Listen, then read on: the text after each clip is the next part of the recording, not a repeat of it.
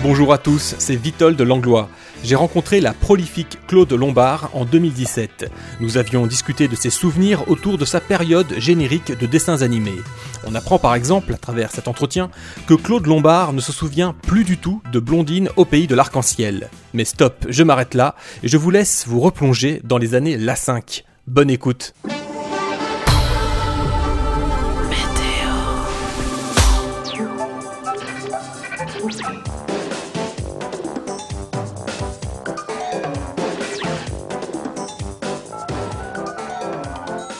Claude Lombard, bonjour. D'origine belge, vous vous installez en France, à Paris, à la fin de l'année mille neuf cent soixante-dix-neuf, en début des années quatre-vingts, quoi. Vous avez marqué les programmes jeunesse de cette décennie, les années quatre-vingts. Vous êtes l'interprète de générique de dessin animé la plus prolifique de votre temps, avec plus de cinquante titres à votre répertoire. Et c'est grâce à la cinq et au générique de dessin animé japonais diffusé que vous cartonnez. Mais revenons donc à vous tout début et euh, comment est-ce que vous en êtes arrivé à chanter ces génériques? Comment est-ce que vous êtes arrivé finalement dans le monde du dessin animé, Claude Lombard? Par hasard, enfin toujours, comme toujours par hasard et par chance. Je travaillais, euh, je faisais des chœurs parce qu'il fallait bien, il fallait bien vivre. Et puis c'est Lucien Adès euh, qui dirigeait, qui avait une compagnie de disques, une maison de disques française, qui était un, un monsieur déjà d'âge respectable, mais qui avait fait plein de choses pour, comme disques pour enfants. Les fameux disques Adès qui sont les à l'origine des premiers livres disques. Absolument, absolument. Il avait enregistré des contes pour enfants avec Gérard Philippe, enfin des choses assez extraordinaires. Et puis je pense qu'il a eu un contrat, j'imagine, avec la cinq, et il, m'a, il y avait des génériques à chanter, et il m'a demandé de chanter. Et puis voilà, et c'est parti comme ça. Mais quel était votre rapport avec le monde de l'animation et du dessin animé avant cela? Vous y connaissiez dans ce domaine? Pas du tout, du tout, du tout. Je regardais la télé comme tout le monde, je regardais, ben, je regardais certains dessins animé quand j'étais petite, évidemment, comme tout le monde, mais je n'avais aucun, euh, aucune raison particulière de, de regarder les dessins animés de la cinq à l'époque. Non. Pour vous, c'était l'O R T F, c'était les, les animations, c'était même pas les dessins animés, c'est ça? C'est l'époque Colargol? Absolument, c'était cette époque-là, et puis aussi la télé belge, puisque je vivais en Belgique en étant enfant. Donc, euh... Et j'avais d'ailleurs présenté en Belgique, avant de partir, avant de venir en France, j'avais présenté une émission pour enfants. Qui s'intitulait comment? C'était quoi? Qui s'intitulait un, deux, trois, j'ai vu, où je présentais deux fois par semaine. En fait, c'était avant Dorothée, et c'était un petit peu les, le même principe, c'est-à-dire je présentais l'émission deux fois par semaine avec des chansons, avec des invités. Et voilà, c'était ça. En fait, ça a peut-être un petit peu commencé comme ça. Donc finalement, vous avez toujours œuvré pour les programmes jeunesse, malgré vous? euh, Oui, oui, parce qu'on me l'a demandé, et puis que c'était très agréable, et puis euh, si on peut faire plaisir aux enfants, c'est génial. Alors parlons maintenant de vos premiers pas dans le monde des génériques de dessins animés. Il me semble que vous avez commencé par interpréter le générique des fameux Snorkies. Qui, qui, qui sont les Snorkies? Qui, qui, qui, mais qui? Qui, qui, qui sont les Snorkies? Des super gentils. Je ne sais pas si c'est le premier. Le premier, le premier souvenir que je garde, euh, en tout cas pour le générique de la cinq, c'est Lucille. Qui était, pour la cinq, oui. Pour la cinq, oui, qui était... Oui, les Snorkies, c'est peut-être venu avant, ça je pense. Un peu avant, sur T F un, dans l'émission Vitamine. Ah, ben vous, vous en savez plus que moi, vous j'ai un petit peu oublié.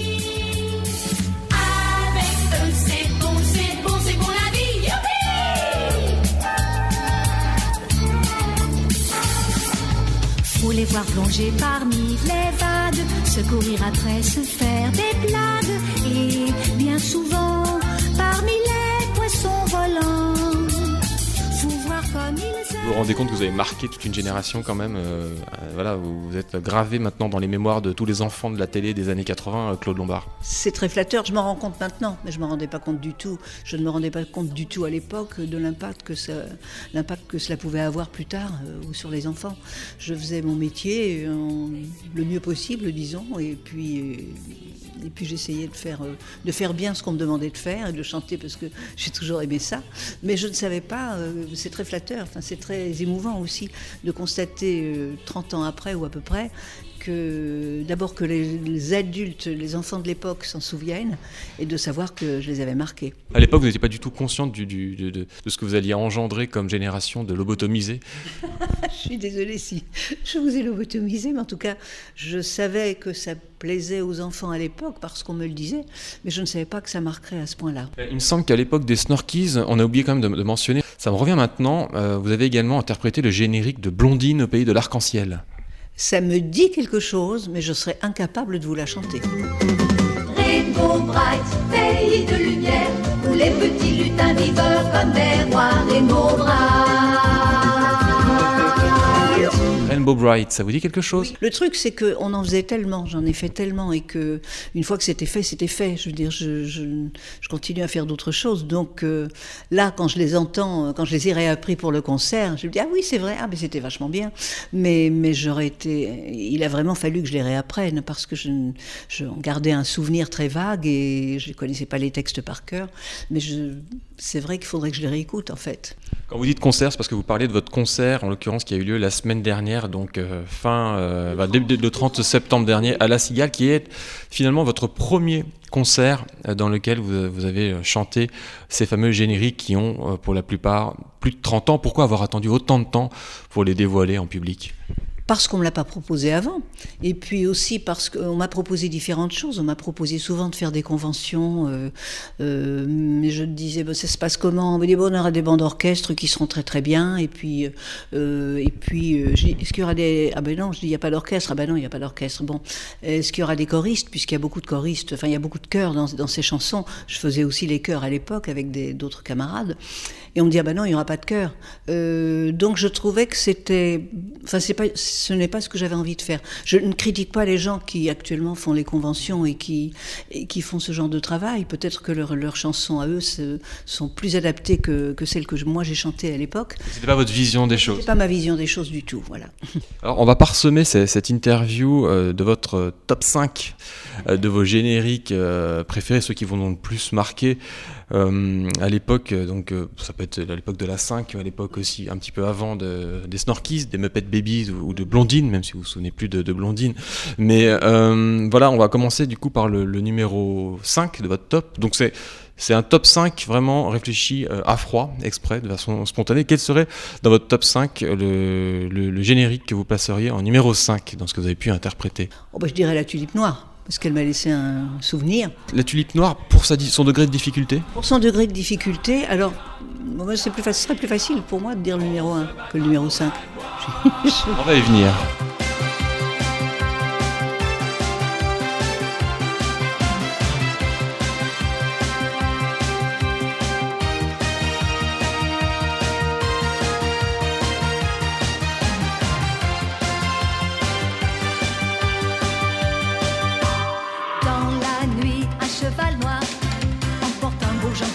Masqué, près de lui un cheval blanc emporte une jeune fille révoltée. Ils vont au galop de leurs deux chevaux vers un monde qu'ils espèrent plus beau. Les deux ils font la révolution pour les deux mots qu'ils préfèrent, amour et liberté. Ça ira, ça ira avec la tulipe. Comment se déroulaient à l'époque les, les castings, les auditions pour ces génériques-là? Comment finalement euh, le, le directeur artistique euh, de, de, de, ou les compositeurs se disaient, bon ben voilà, on choisit Claude Lombard et, et, et pas quelqu'un d'autre? Comment est-ce que la, la compétition se déroulait?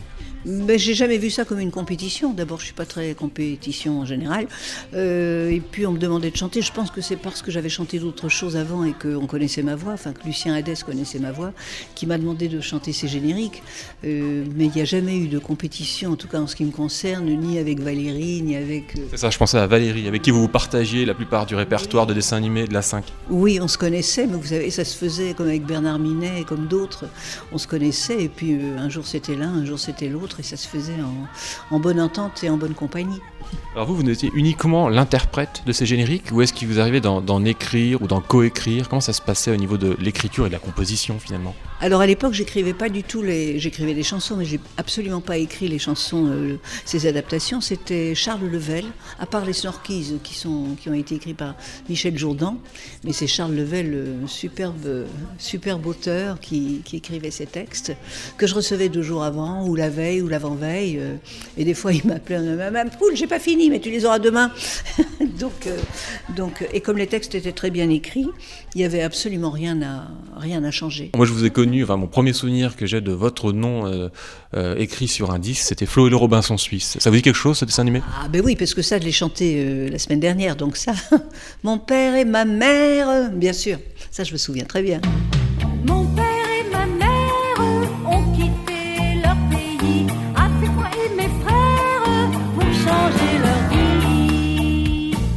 La mère en colère s'est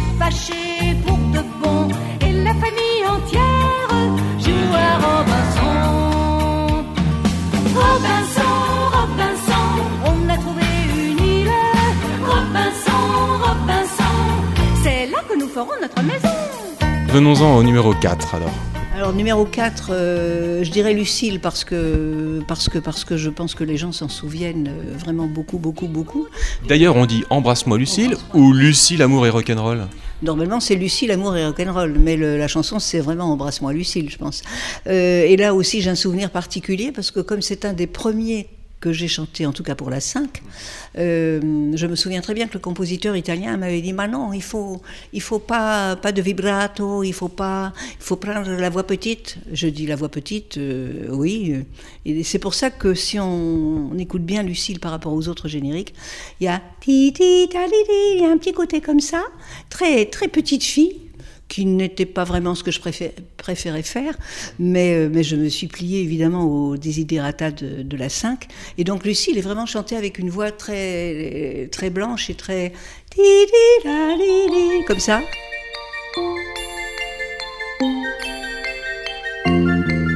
Partout au soleil, sous la pluie, quand il voit s'avancer les grands yeux de Lucille, partout les garçons se bousculent et la rue... Prends un air de folie pour un mot, pour un sourire. Il parlait, il rit derrière toi. Oh Lucille, embrasse-moi. C'est assez d'espérer, c'est assez de rêver. Lucille, embrasse-moi. Oh Lucille, embrasse-moi. Claude Lombard, est-ce que vous regardiez à l'époque les dessins animés que vous interprétiez? Euh, à vrai dire, non. Non, parce que je faisais aussi beaucoup d'autres choses. Euh, je tournais déjà, je pense... Euh, oui, je tournais déjà avec Charles Aznavour, donc je n'étais pas toujours à Paris.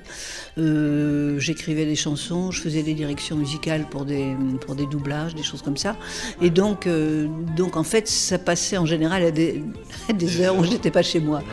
Euh, oui, voilà, j'étais pas... Oui, c'est vrai que j'étais pas... Donc vous ignoriez, en fait, tous les scénarios de, de, de ces séries dont vous interprétiez les génériques? J'avais, un, j'avais ce qu'avait d'ailleurs euh, Charles Level qui écrivait les textes, j'avais le pitch, c'est-à-dire j'avais l'histoire euh, très courte, euh, et c'est comme ça que lui aussi écrivait, écrivait les textes, mais je n'avais j'avais rien d'autre, j'avais pas d'image, j'avais rien du tout. Parlons de votre euh, numéro trois, de votre euh, générique préféré, numéro trois, voilà, on, a, on, a, on en arrive là. Oh là là. Ah, j'aime beaucoup Le Petit Lord, parce qu'elle est très tendre, elle est, là, je trouve la mélodie très jolie, je trouve qu'elle est pleine d'émotions, oui, c'est une de mes préférées.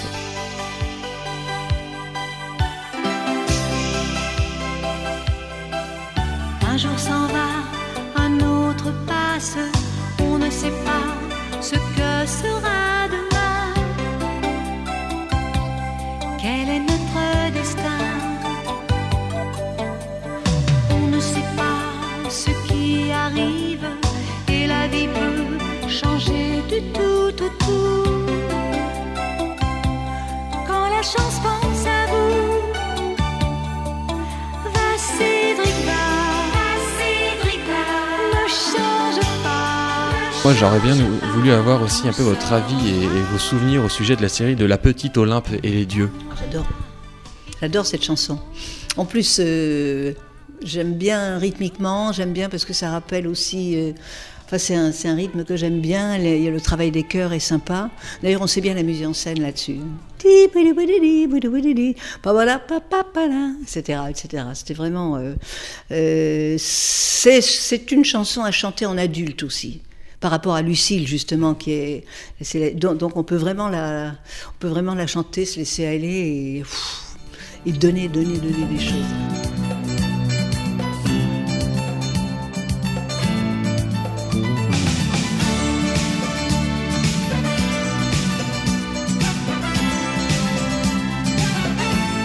Je m'appelle Olympe et je suis la fille d'Apollon. Et tous les jours je grimpe le mont qui porte mon nom. Là où les déesses font la fête avec des tas de dieux. Au nord de la Grèce, et je n'en crois pas mes yeux.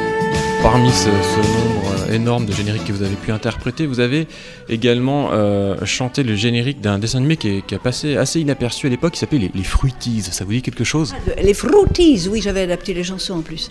Euh, oui, c'était à la demande de, de Lucien Adès aussi, c'était une série espagnole. Et euh, oui, c'est vrai que c'est pas un truc à marcher. Je m'en souviens parce que j'ai écrit les chansons de la série. Vous avez écrit les paroles de cette chanson? Enfin, j'ai écrit, euh, oui, oui, je crois qu'il m'avait demandé de tout adapter. Et je, je m'en souviens bien parce que j'étais en vacances. Il fallait que je livre les chansons, euh, sans doute à la fin de l'été, ça je me souviens pas. Et je me souviens de les avoir emmenées à la plage avec un Walkman à l'époque pour, pour écrire, pour à la fois profiter du soleil et en même temps travailler un petit peu. Ce que je fais souvent encore d'ailleurs.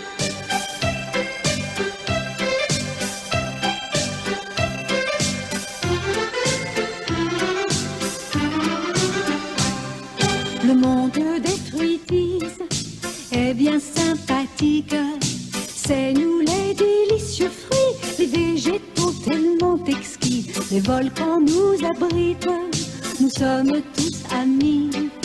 C'est nous les gentils fruitises, toujours on s'amuse et on rit. Nous sommes... Quel générique metteriez-vous en deuxième position ? Euh, Max et compagnie, parce qu'il est très joyeux, il est, très, il est, il est assez rigolo, euh, et puis la magie, c'est la magie de l'enfance, c'est un, un critère intéressant. Oui, Max et compagnie. Gwendoline, j'aime bien aussi. Enfin, alors, Max et compagnie ou Gwendoline? Ah, mais c'est difficile. Max et compagnie avait aussi une bonne version originale, bien rythmée, euh, bien pop. Hein. Voilà, voilà, Max et compagnie. Ah, il y en a aussi, attendez, il y, y en a d'autres, c'est difficile. Il y a Karine aussi, qui est sympa au niveau rythme, au niveau... Euh, Karine, voilà. Et bon, allez, on va dire Max et compagnie, puisqu'il faut bien dire quelque chose, mais c'est très difficile, très difficile pour moi de... Un top cinq parmi plus de cinquante génériques, je comprends ouais, le, le dilemme. J'ai oublié en plus.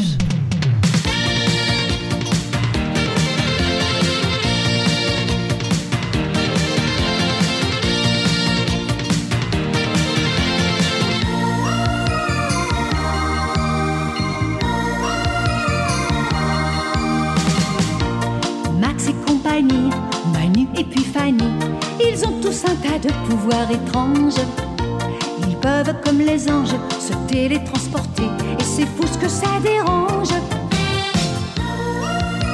Attention magie, attention magie. Et lorsque Max est là, Sabrina, Pamela le suivent pas à pas comme toutes les filles. Manu est consciencieuse, Fanny pas sérieuse, c'est une drôle de famille.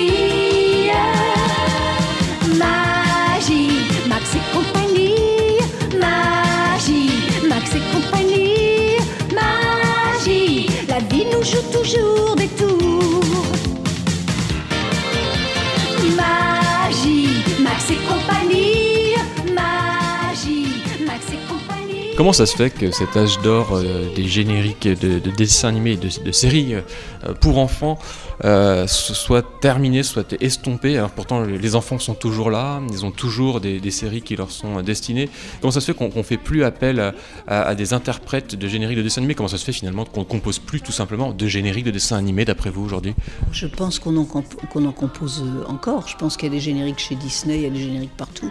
Mais on y attache beaucoup moins d'importance. Personne ne sifflote un générique de, de Cartoon Network. Il y, ou... de, il y a plus de chaînes, il y a plus de, il y a plus de choses. Donc forcément, ça marque moins que quand on a... La cinq était quand même très importante à ce niveau-là, euh, et puis comme, comme Dorothée d'ailleurs, je veux dire que c'est une époque où il y avait pas, il y avait moins, moins de choses, donc, donc forcément les enfants avaient moins de choix, et donc forcément ils retenaient davantage, je pense, qu'on leur proposait, ce qu'on leur proposait. Ça, on, en était, on en avait conclu avec euh, Olivier Fallet, euh, que finalement aujourd'hui euh, les génériques de dessins animés et leur popularité surtout avaient disparu parce qu'il n'y avait plus de temps pour eux. Plus de temps pour consacrer, à consacrer au, au générique euh, avec euh, cette pléthore de, de, de, de chaînes, de possibilités. Je, je pense que c'est ça. Puis il y a plus de sollicitations Internet, il y a plein de choses différentes. Euh, les, les moyens de communication ont tellement changé que, que forcément ça marque moins. C'est comme, comme, j'allais dire, c'est comme les carrières d'artistes en fait. Quand on considère que les carrières comme... Bah, comme Charles Aznavour évidemment, mais comme même des gens comme Souchon, pour ne prendre que cette génération-là, où aujourd'hui on a l'impression que les, les, les artistes durent moins longtemps. ils ont, on leur demande moins de faire de la scène au départ, donc de moins prouver au départ ce qu'ils savent faire sur scène. Et puis, et puis en fait, euh, ça dure moins longtemps parce qu'il y a beaucoup plus de monde. C'est toujours pareil, les moyens de diffusion différents. Donc une carrière d'artiste est beaucoup plus dure à, à tenir. Euh, je ne sais pas si des gens qui aujourd'hui ont trente ans chanteront encore euh, dans quarante ans, comme le fait Aznavour par exemple.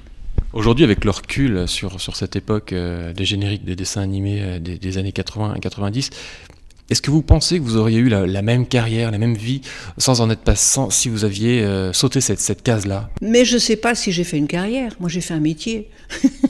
J'ai fait un métier, je me suis amusée à faire un métier. J'ai eu la chance de faire dans ce métier euh, des choses très différentes. J'aurais certainement moins marqué cette... Euh, cette génération, puisqu'il paraît que je l'ai marquée. Oh, bah, vous n'aurez pas connu, tout court. Mais par rapport à vous et à votre épanouissement personnel, si, ah, si vous, vous étiez... J'ai jamais cherché à marquer les gens, j'ai jamais cherché à faire une vraie carrière, j'ai jamais cherché à me montrer, en fait. J'ai fait, j'ai fait, j'ai fait de la musique parce que, parce que j'aimais ça, j'ai chanté parce que j'aimais ça, mais j'ai pris autant de plaisir. J'ai jamais eu besoin d'être devant, en fait. J'ai jamais dans ma vie... Euh, je trouve que la vie est faite de tas de choses différentes. Euh, mmh. euh, bon, c'est vrai que c'est arrivé comme ça, euh, les génériques, et que c'est un plus, et que ça me touche énormément. Mmh. Mais j'aurais de toute façon continué à faire de la musique, j'aurais de, même, j'aurais de toute façon fait des chœurs, je pense, j'aurais de toute façon pris une guitare, joué de la guitare, fait un peu de piano. Euh, après, c'est... Bon, c'est vrai que c'est la cerise sur le gâteau. Je n'aurais pas été malheureuse si ça n'était pas arrivé. Quel générique dont vous êtes le plus fier? Ah, je suis très très contente d'une vie nouvelle, parce qu'au niveau tessiture elle est très large, c'est-à-dire que ça va très haut et ça descend très bas, et qu'il y a des, ouais, qu'il y a des intervalles qui sont vraiment, voilà, c'est assez, euh... c'est une vraie chanson quoi. Le travail, le travail musical est intéressant, donc celui-là j'aime vraiment. Béatrice a changé.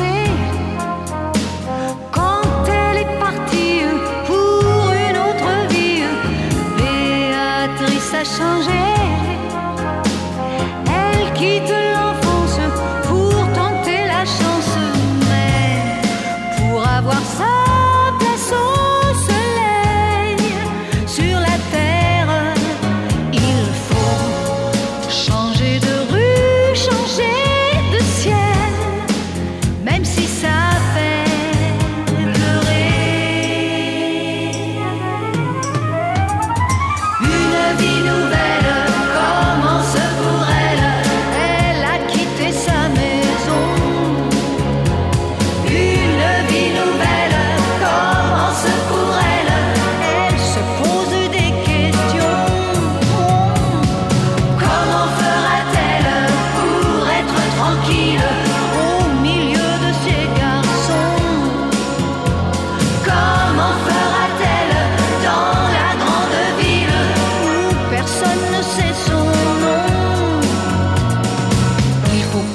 avec le sourire, l'avenir.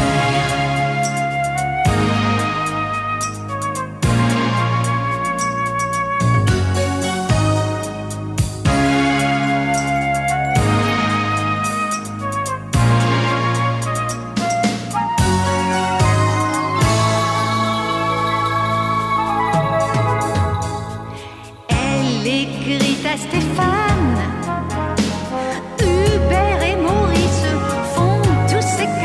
Thank you.